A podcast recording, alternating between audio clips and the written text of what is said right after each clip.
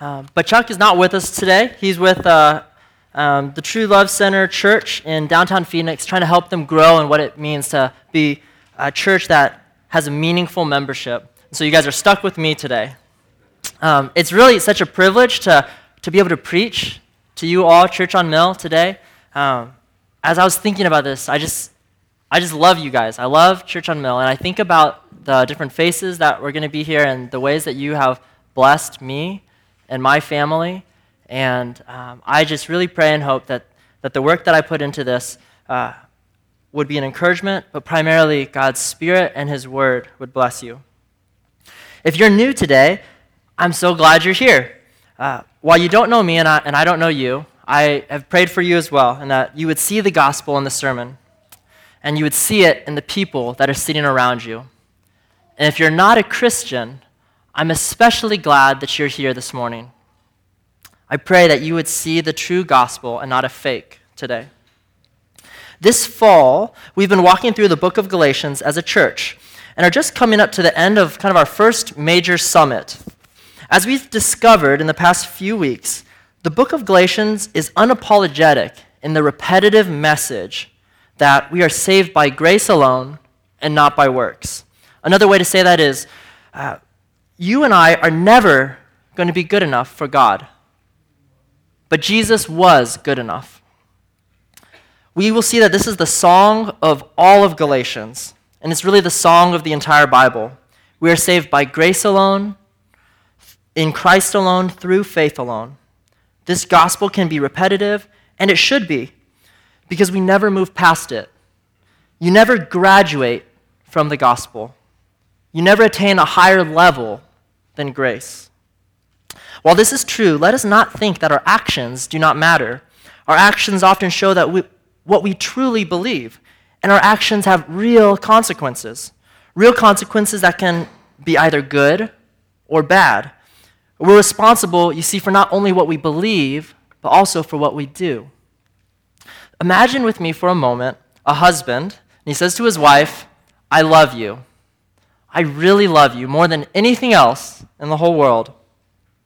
But he does nothing to show it. They don't go on dates, he never buys flowers.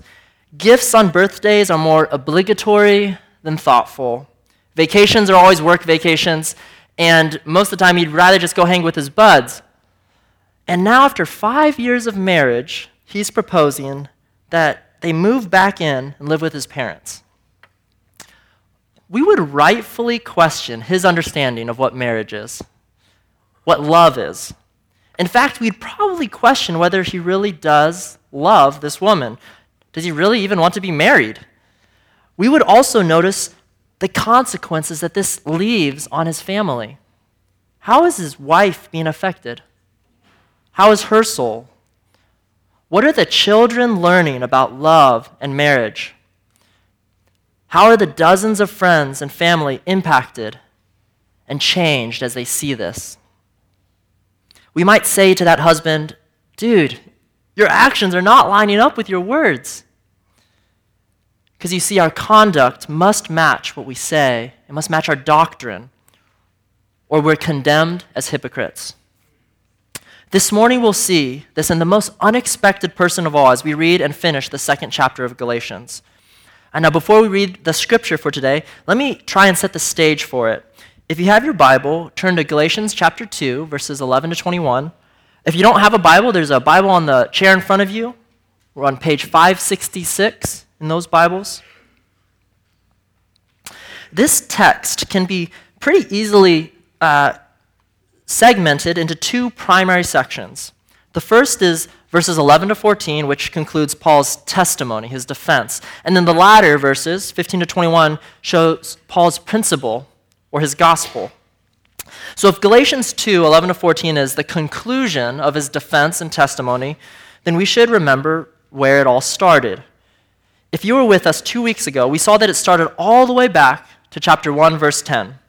And since then, Paul's been giving his personal story of coming to believe in Jesus and the reason the Galatian church should trust what he says. And let's remember, apparently, there's been growing opposition to why these guys would even trust what Paul says. To help us remember where we've been, flip back a page to chapter 1.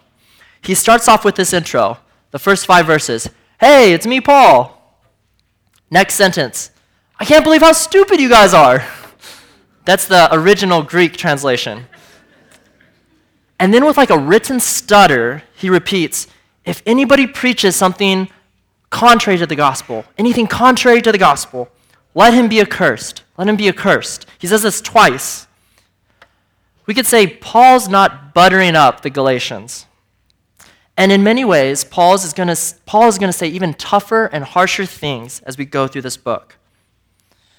Knowing he's writing all of these tough words, and he's writing to a group of people who've already begun to sway in their trust of him, Paul spends from chapter 1, verse 10, all the way until chapter 2, verse 14, to remind and persuade the Galatians they can trust him.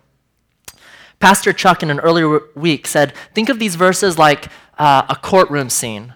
And Paul saying, Put me on trial, put my life on trial. You can trust me. A quick summary of what Paul has said so far in his defense. So, for starters, Paul was the last person who would ever receive the gospel. But the risen Jesus revealed himself and taught him personally. He didn't receive the gospel from man, but from Jesus himself. And then the Holy Spirit worked in Paul, and he began to have a fruitful, massive ministry that furthers, evidences his, con- his conversion. And then last week, Pastor Chuck walked us through the first 10 verses of chapter 2, where Paul, Barnabas, and Titus go on a 300 mile road trip to Jerusalem. And after some tough conversations, even the apostles in Jerusalem recognized Paul's ministry and gospel to be legitimate. So, again, these are all reasons that the Galatians can trust Paul's teaching. And now we come to uh, chapter 2, verse 11 14, and we come to the final reason, the pinnacle of Paul's defense. Why he is trustworthy. Let's hear what he says. Um, I've asked Avamshi if he would come up and read the text for us. And again, this is uh, Galatians chapter 2, verses 11 to 21. But when Cephas came to Antioch, I opposed him to his, opposed him to his face because, this, because he stood condemned. For before certain men came from James, he was eating with the Gentiles. But when they came, he drew back and separated himself, fear, fearing the circumcision party. And the rest of the Jews acted hypocritically al- along with him, so that even Barnabas was led astray by the hypocrisy. But when I saw that their conduct was not in step with the truth of the gospel, I said to Cephas before them all, If you, though a Jew, act like a live like a Gentile and not like a Jew, how can you force the Gentiles to live like Jews? We ourselves uh, are Jews by birth and not Gentile sinners. Yet we know that a person is not justified by works of the law, but through faith in Jesus Christ. So we also believed in Christ Jesus in order to be justified by faith in Christ and not by works of the law, because by works of the law no one will be justified. But if in our endeavor to be justified in Christ, we too were found to be sinners, is Christ then a servant of sin? Certainly not, for I rebuild what I tore down.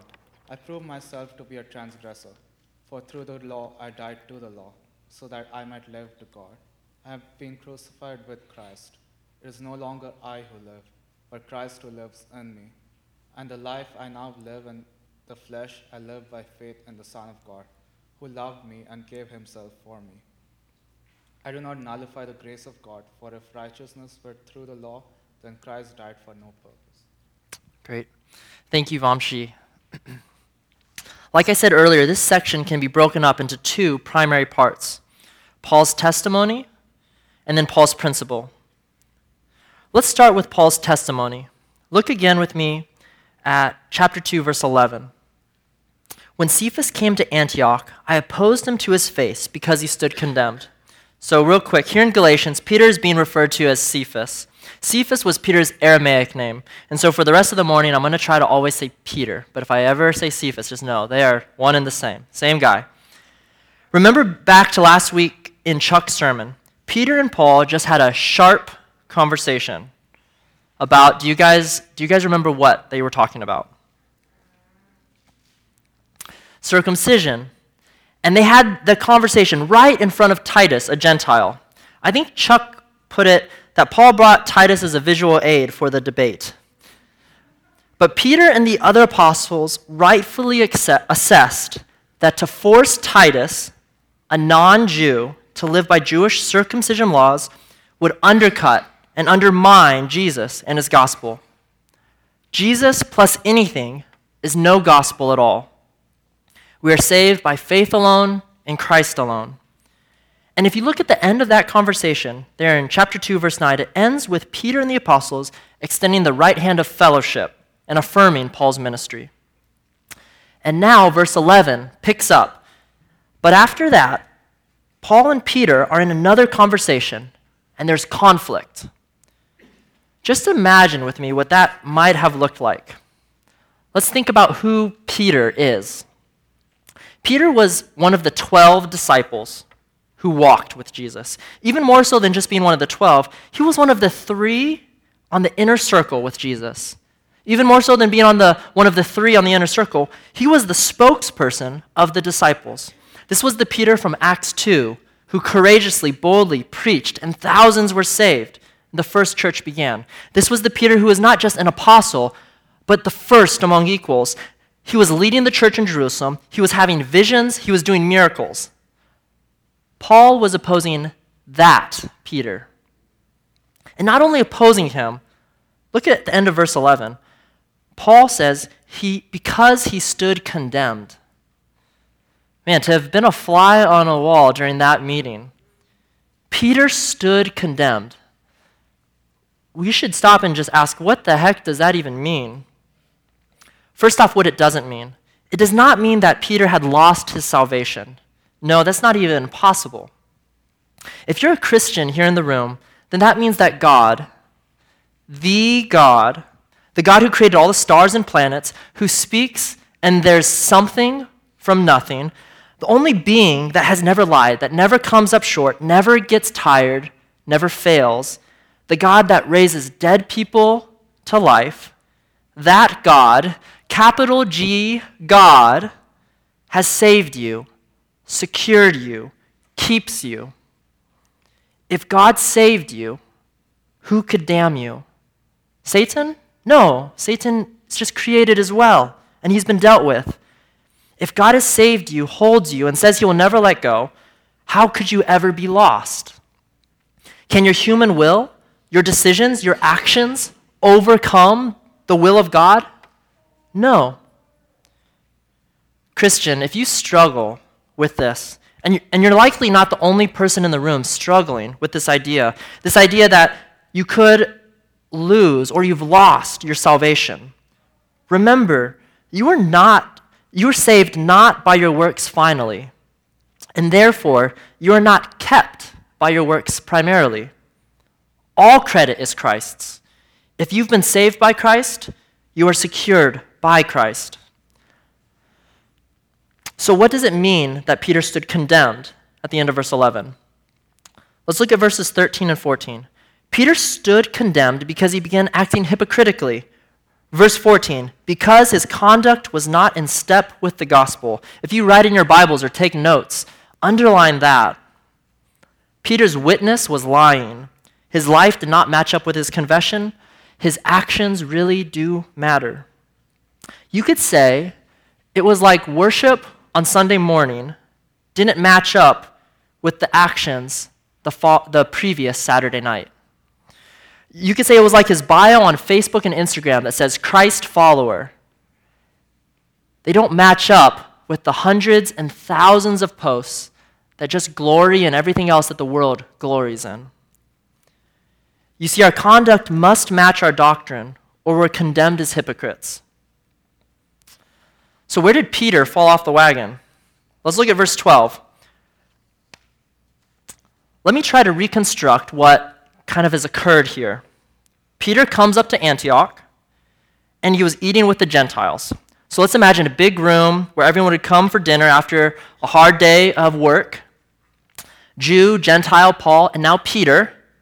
Uh, they're all um, in this room after work, sweaty, stinky, and they're hungry. They're ready to start pounding some hummus, or more likely, fish and bread. And here in Antioch, Paul ate with the Jew and the Gentile alike. And when Peter had first come, he did the same, at least at first.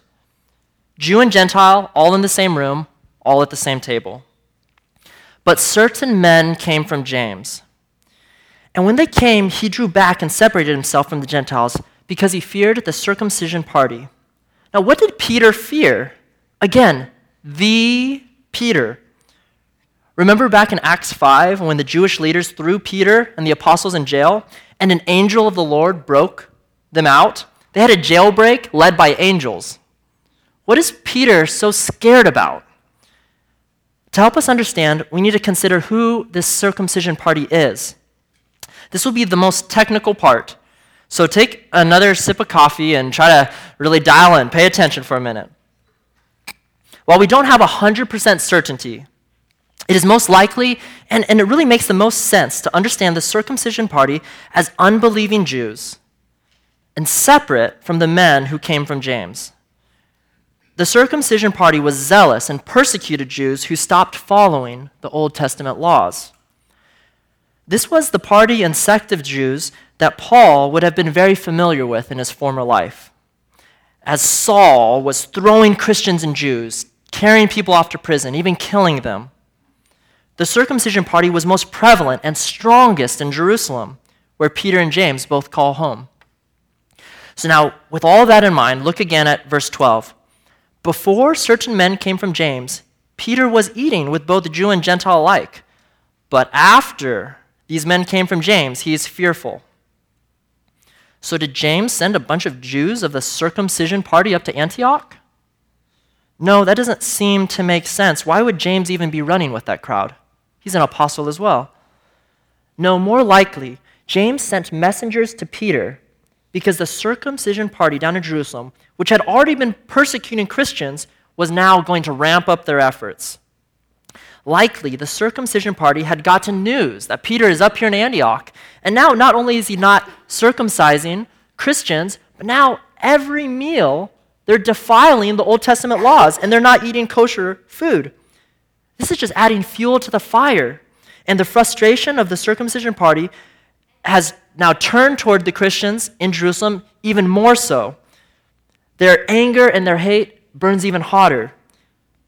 So James sends messengers up to Peter to remind him Peter, you got to be careful. I know you're all the way up here in Antioch, but remember us back here in Jerusalem. The way that you're acting, it's, it's causing us to be persecuted even, even more. There's consequences for these kinds of actions. And now the great Peter, fearing the circumcision party, makes a little more sense. If you read through Acts 1 or uh, 1st and 2nd Peter, there seems to be little or no preoccupation on Peter's mind about his own physical well being or safety. Like Christ, he was laying his life down every day for the brothers. No, Peter wasn't worried about himself. He was worried about what this party might do to his brothers and sisters, what they might do to the, the new converts back in Jerusalem, what they might be doing, what they might do to their children. In many ways, his fear grew out of a, a compassion, even, for his flock. And don't these verses make a little more sense now? Peter feared what was happening to his fellow Christians back in Jerusalem. They were already the poorest, under some of the heaviest persecution from the Jews because they were in Jerusalem. Maybe if he just started following, you know, some of the Old Testament food laws, the circumcision party would get word of that as well, and persecution might not be as intense. I think most of us in the room could kind of see that point, even have some kind of empathy for it. Apparently, others did. Look at verse 13. And the rest of the Jews acted hypocritically along with him, so that even Barnabas was led astray by their hypocrisy. So, after these certain men from James came, and likely very persuasive to Peter with the problems arising back in Jerusalem, not only was Peter convinced, but the rest of the Jews were too. Note, even Barnabas. No doubt Peter was the top dog, no question about it, and his actions had now swayed the Christian Jews in Antioch. And while we can have empathy and even some understanding of this rationale, when Peter made that decision, he stood condemned. Why? Because it was two faced, it was hypocritical. Verse 14, it was not in step with the truth of the gospel. So, a quick tangent, and if anybody is uh, kind of zoned out, zone back in now. this is maybe the most important thing that I'll, I'll say in the, the whole morning. Irrespective of whether you would consider yourself a believer in Jesus or not, the most important thing for you today and every day is to hear, believe, and trust in the truth of the gospel. While it, be, while it can be said in many ways, the essence of it is always the same. In the introductions of Galatians, Paul says and recounts this gospel message. He says, Jesus Christ gave himself for our sins to deliver us from the present evil age. He was raised from the dead and has extended grace and peace to us who did not deserve it through the will of God the Father. You see, Peter confessed that gospel to be true, but by his actions of following the Old, Old Testament dietary laws and encouraging others, he was nullifying the truth that he spoke and believed. You cannot be genuine and true in anything if your words say one thing, but your actions in your life do the opposite. And the bigger the stage or spotlight on you, the greater the impact of your genuine faith, or the greater the impact of your condemning hypocrisy. And there was no bigger spotlight than the one that shone on Peter. He was the most prominent figure of his time, and his example would, would give further evidence and credence to observe Old Testament laws. People would begin saying, Yes, we're saved by faith in, in Jesus, but you know, really mature Christians, they still follow the Old Testament laws. I mean, even look at Peter. Do you see that our conduct must match our doctrine, or we're condemned as hypocrites? And our hypocrisy is not in a vacuum, it affects others. In this case, Peter was affecting Barnabas and all of the Jews in Antioch. But for you, if you're acting Christian, if you're acting hypocritically, your, your actions don't just stop with you. This is affecting others, it ripples out. Do you see how the truth of the gospel is at stake? Verses 11 to 14 shows Paul's testimony that he called out the Peter for being a hypocrite. Now let's consider Paul's principle in verses 15 to 21, where he unpacks in no uncertain terms that Peter's actions are actually anti gospel. Uh, there could literally be another entire sermon on these passages, and since I don't get up here often, I just thought, what the heck? Let's do it. Um, Chuck would kill me. Uh, let me try to capture a few of the main points in this section, and then you guys have homework to look at this later during the week with a friend or a church member, or maybe a friend that is a church member if you got one of those. In verses 15 to 21, in the original manuscripts, there were not quotations. So it's not clear if verse 15 and on is a continuation of what Paul had said to Peter in that confrontation, or these could have been the very words in art, or, or they could have been like a theological reflection as he thinks back about that confrontation. Uh, I think it, it makes most sense that it is what Peter said. Uh, it is what Paul said to Peter. But it really makes no difference. The principle is what's most important. So, in no uncertain terms, Paul is saying we are justified, and that's just a Christian word for being made right with God, not by our works, but by faith alone. He is so emphatic about it, he states the idea about three times in just verses 15 and 16. This is the central message of what it means to be a Christian. We are justified and made right by faith in Christ and not by works. Friend, do you think that you still need to clean yourself up a little bit more before tr- finally trusting in Jesus as your Savior? You are never going to get clean enough. Christian, when you sin and really blow it, do you feel like you need to do some good works before you can come back to God in prayer? That is so foolish. You never did enough good works in the first place to ever come before the throne of God. What makes you think that you can now? We are only justified, made right with God, because we stand before the throne with Jesus Christ as our advocate, as a substitute. And Paul continues his argument. He says, We can't go back to a works based righteousness. We can't begin rebuilding what we tore down. We can't demand and go back uh, to the kosher laws or any other Old Testament laws that would reinstate any idea of being saved by works. Why? Because if we truly have faith in Christ, then we have died to the law. Our lives are no longer under the restraints of the law because the punishment of the law has been satisfied in Jesus' death.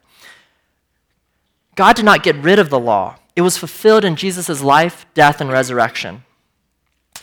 Friend, don't be mistaken. God did not ignore the law and the justice it requires.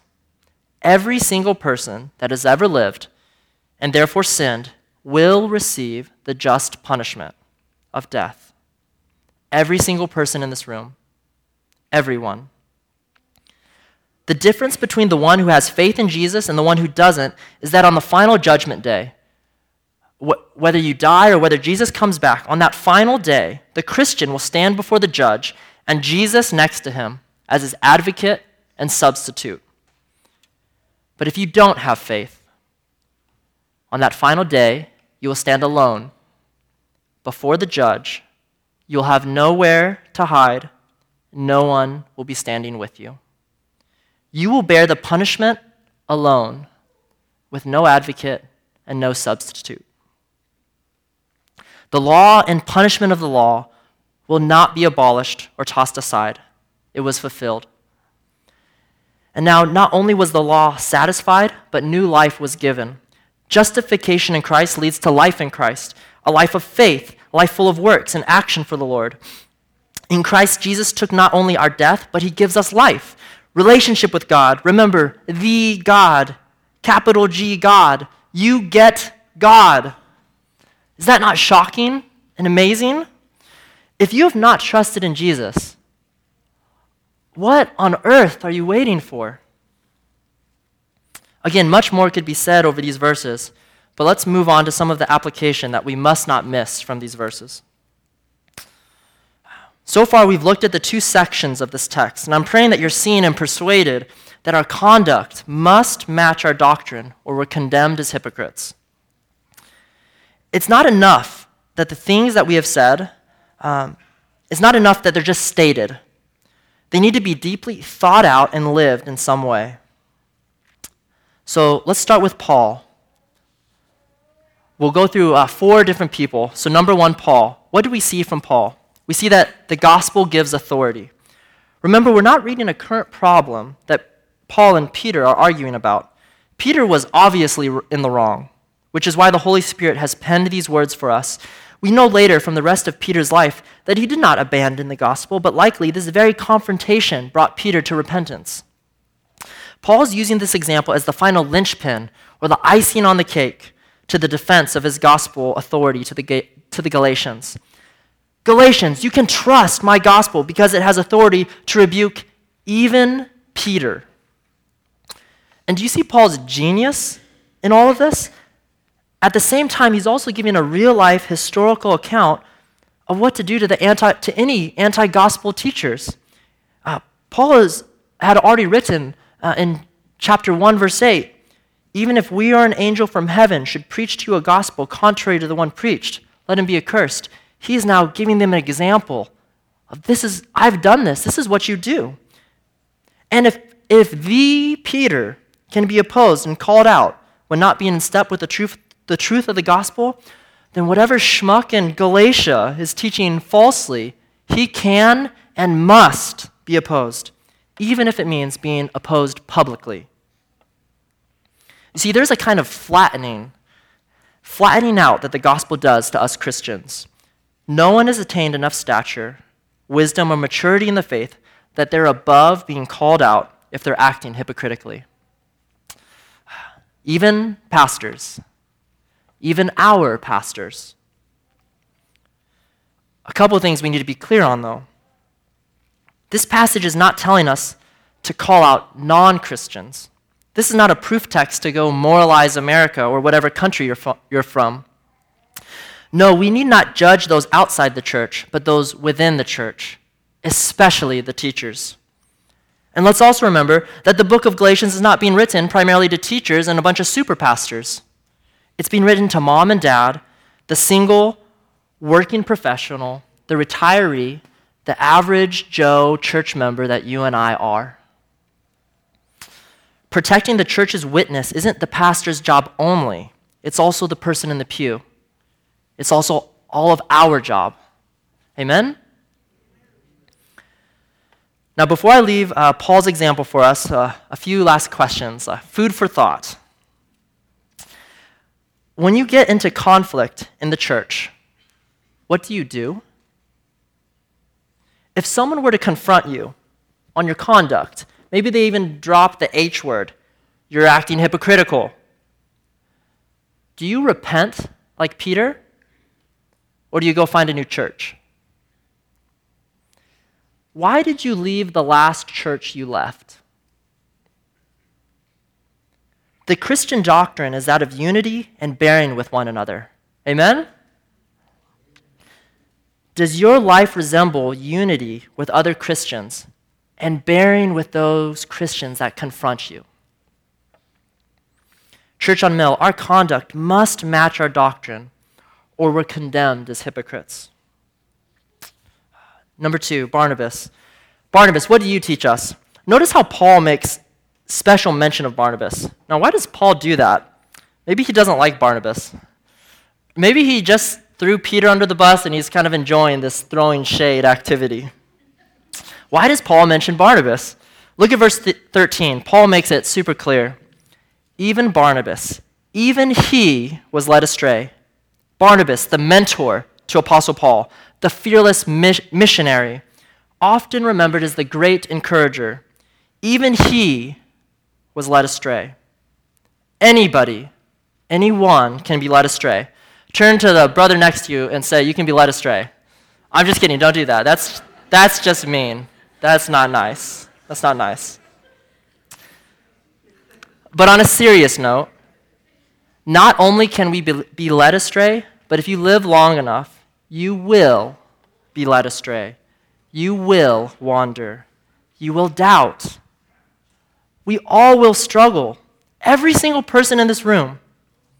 And for many of us, we will one day find ourselves in a dark valley where it doesn't even seem like a glimmer of light can penetrate. Perhaps this describes your life today. If so, the Bible says that you need Christ, you need the church, you need the gospel to help you. So, Christian, what are you doing to prepare for that day? What are you doing to not be led astray? You need to examine your conduct. Praise God for Paul examining Peter's conduct and confronting him. We need that. I need that. You need that. You need others to examine your conduct, and not only by other people that are just like you. So, the student in the room, do you see the wisdom to have someone your parents' age, that is not your parent, examine your life and conduct? Don't you see how that would be so good for you? Married couples with babies and toddlers that are drilling all over you. I see you. I know your pain. You need some of those students to come fill your home with laughter and energy when you're too exhausted for another round of Duck Duck Goose. Parents, you need those who have already experienced sending their, their kids off to college, who've already walked their little girl down the aisle to give her away in marriage. So you need those who are a season of life ahead of you to remind you that you're not running in vain. Perhaps you're new here and a mature believer. Look around you. Look at all the young people here. Isn't that encouraging on a Sunday morning? Young people here under the Word of God? What ministry might you have if you committed to disciple a handful of us youngins? And you who are older in the church, I've not forgotten you. Those of you who are retired, those of you who have grandkids, those of you who have been here in this church, more than 90% of the people here, please hear these words. We desperately need your wisdom, your vantage, and view on life. Don't hide in a huddle with your peers. Instead, teach the generations after you the lessons that you've learned. You're living some of the most valuable years of your life right now. Don't waste them. To everyone in the church, no matter the stage of life you find yourself in today, you need more than just another believer or two around you. What you need is the whole church. Number three, Peter. I spent some time earlier trying to unpack why the great Peter feared the circumcision party. Uh, sorry if it was a little confusing. If you want to talk more afterwards, I'd be glad to. Let me boil it down in its essence. Peter was willing to step away from the truth of the gospel in his actions. Why? Because he feared. Peter was afraid. Fear can lead you to do some foolish things, things you don't even believe to be true. Let me start with a funny example. Have you ever been in an unfamiliar house by yourself? Maybe overnight in a, uh, the dark, in a dark room, uh, maybe the pantry or something, or out in the woods alone at night, and you start getting a little scared? Like some images from the last horror movie you shouldn't have watched start coming back to mind. And you see a shadow or you hear a creak, and you find yourself starting to talk to yourself. Or, or maybe even you start running. You just start like running out of the wherever you're at. I mean, you don't actually believe a boogeyman is real, but fear has led you to start thinking and actually even doing some things that you don't actually believe in. And it's, it's funny, but it's a true experience for many of us in the room. Fear can lead you to do things that you know to not be true. So, maybe a little more weighty of an example. Consider fear around finances. Has fear around finances ever caused you to do something you didn't believe in? Or fear about your future, security, fear of not making rent this month. Maybe I should clock in on my time card a few more hours than I actually did. I mean, I do work harder than everybody else here and way more productive. And Lord knows I need the money. Or fear that you aren't going to make your numbers on your performance goal again at the end of this quarter. Your boss isn't going to like it. I mean, you know you shouldn't cut corners, you shouldn't cheat, you know God sees all, but fear of getting fired, and you're the only one who brings a paycheck home, and you have a kid. Is it really lying if I just fudge some of these numbers? Maybe your son comes home from college and tells you that he, he now identifies as a gay man and has been in a serious relationship with his partner for the past year. And in fact, they now want to get married. Can you imagine telling your son that you don't approve of this because God doesn't approve of this? Son, it's not really marriage because God has made marriage to only be between a man and a woman. What if he never talks to you again? This is your son. Can you imagine the real fear you would have? Maybe it would be better to pray for him but other than that, we should support him and celebrate the engagement, the relationship, where they're going. I mean, isn't that the more loving thing, anyways? The list could go on because fear too often leads to hypocrisy. Fear is like the fertile soil for sin. Christian, is fear leading you toward hypocrisy? We must be careful to watch our conduct and doctrine, or we will be condemned as hypocrites. Our last example the rest of the Jews, or for all of us. Hypocrisy leads others astray. We see this in verse 13. If our conduct is not in step with the gospel, we stand condemned as hypocrites. Is this not one of the primary indictments against the church? How many of your friends and family you know, our friends and family members say they would believe in Jesus, they would be a Christian if it just weren't for uh, all of the hypocrisy that they see. I wonder, are one of you that person?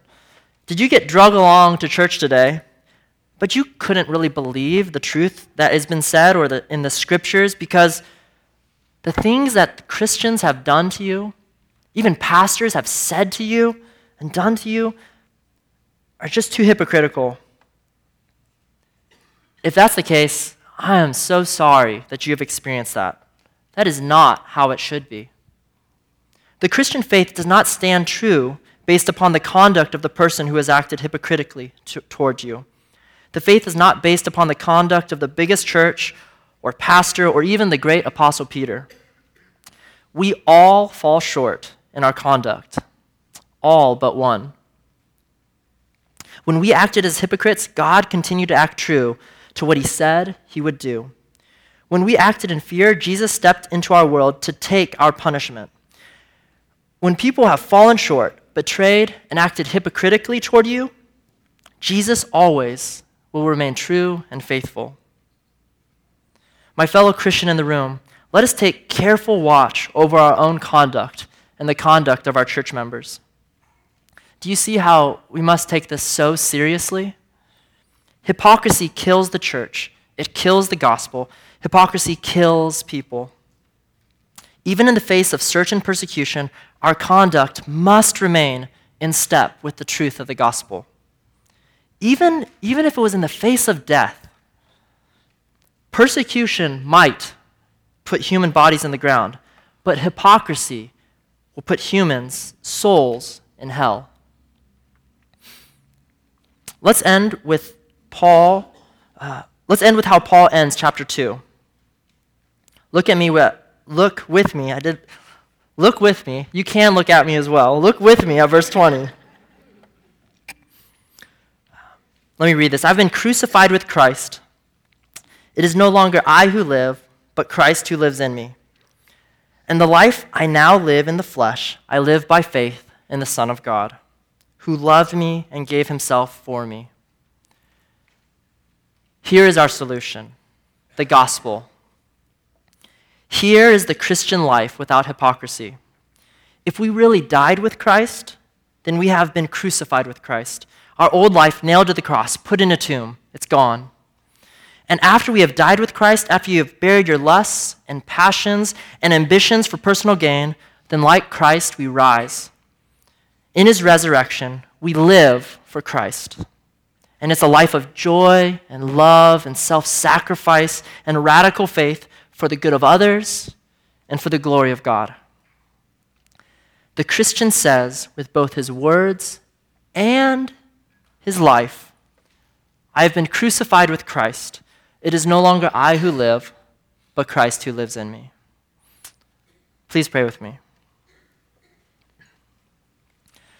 God, we thank you for your keeping your word when we are hypocrites and fail when we, when we go astray and wander.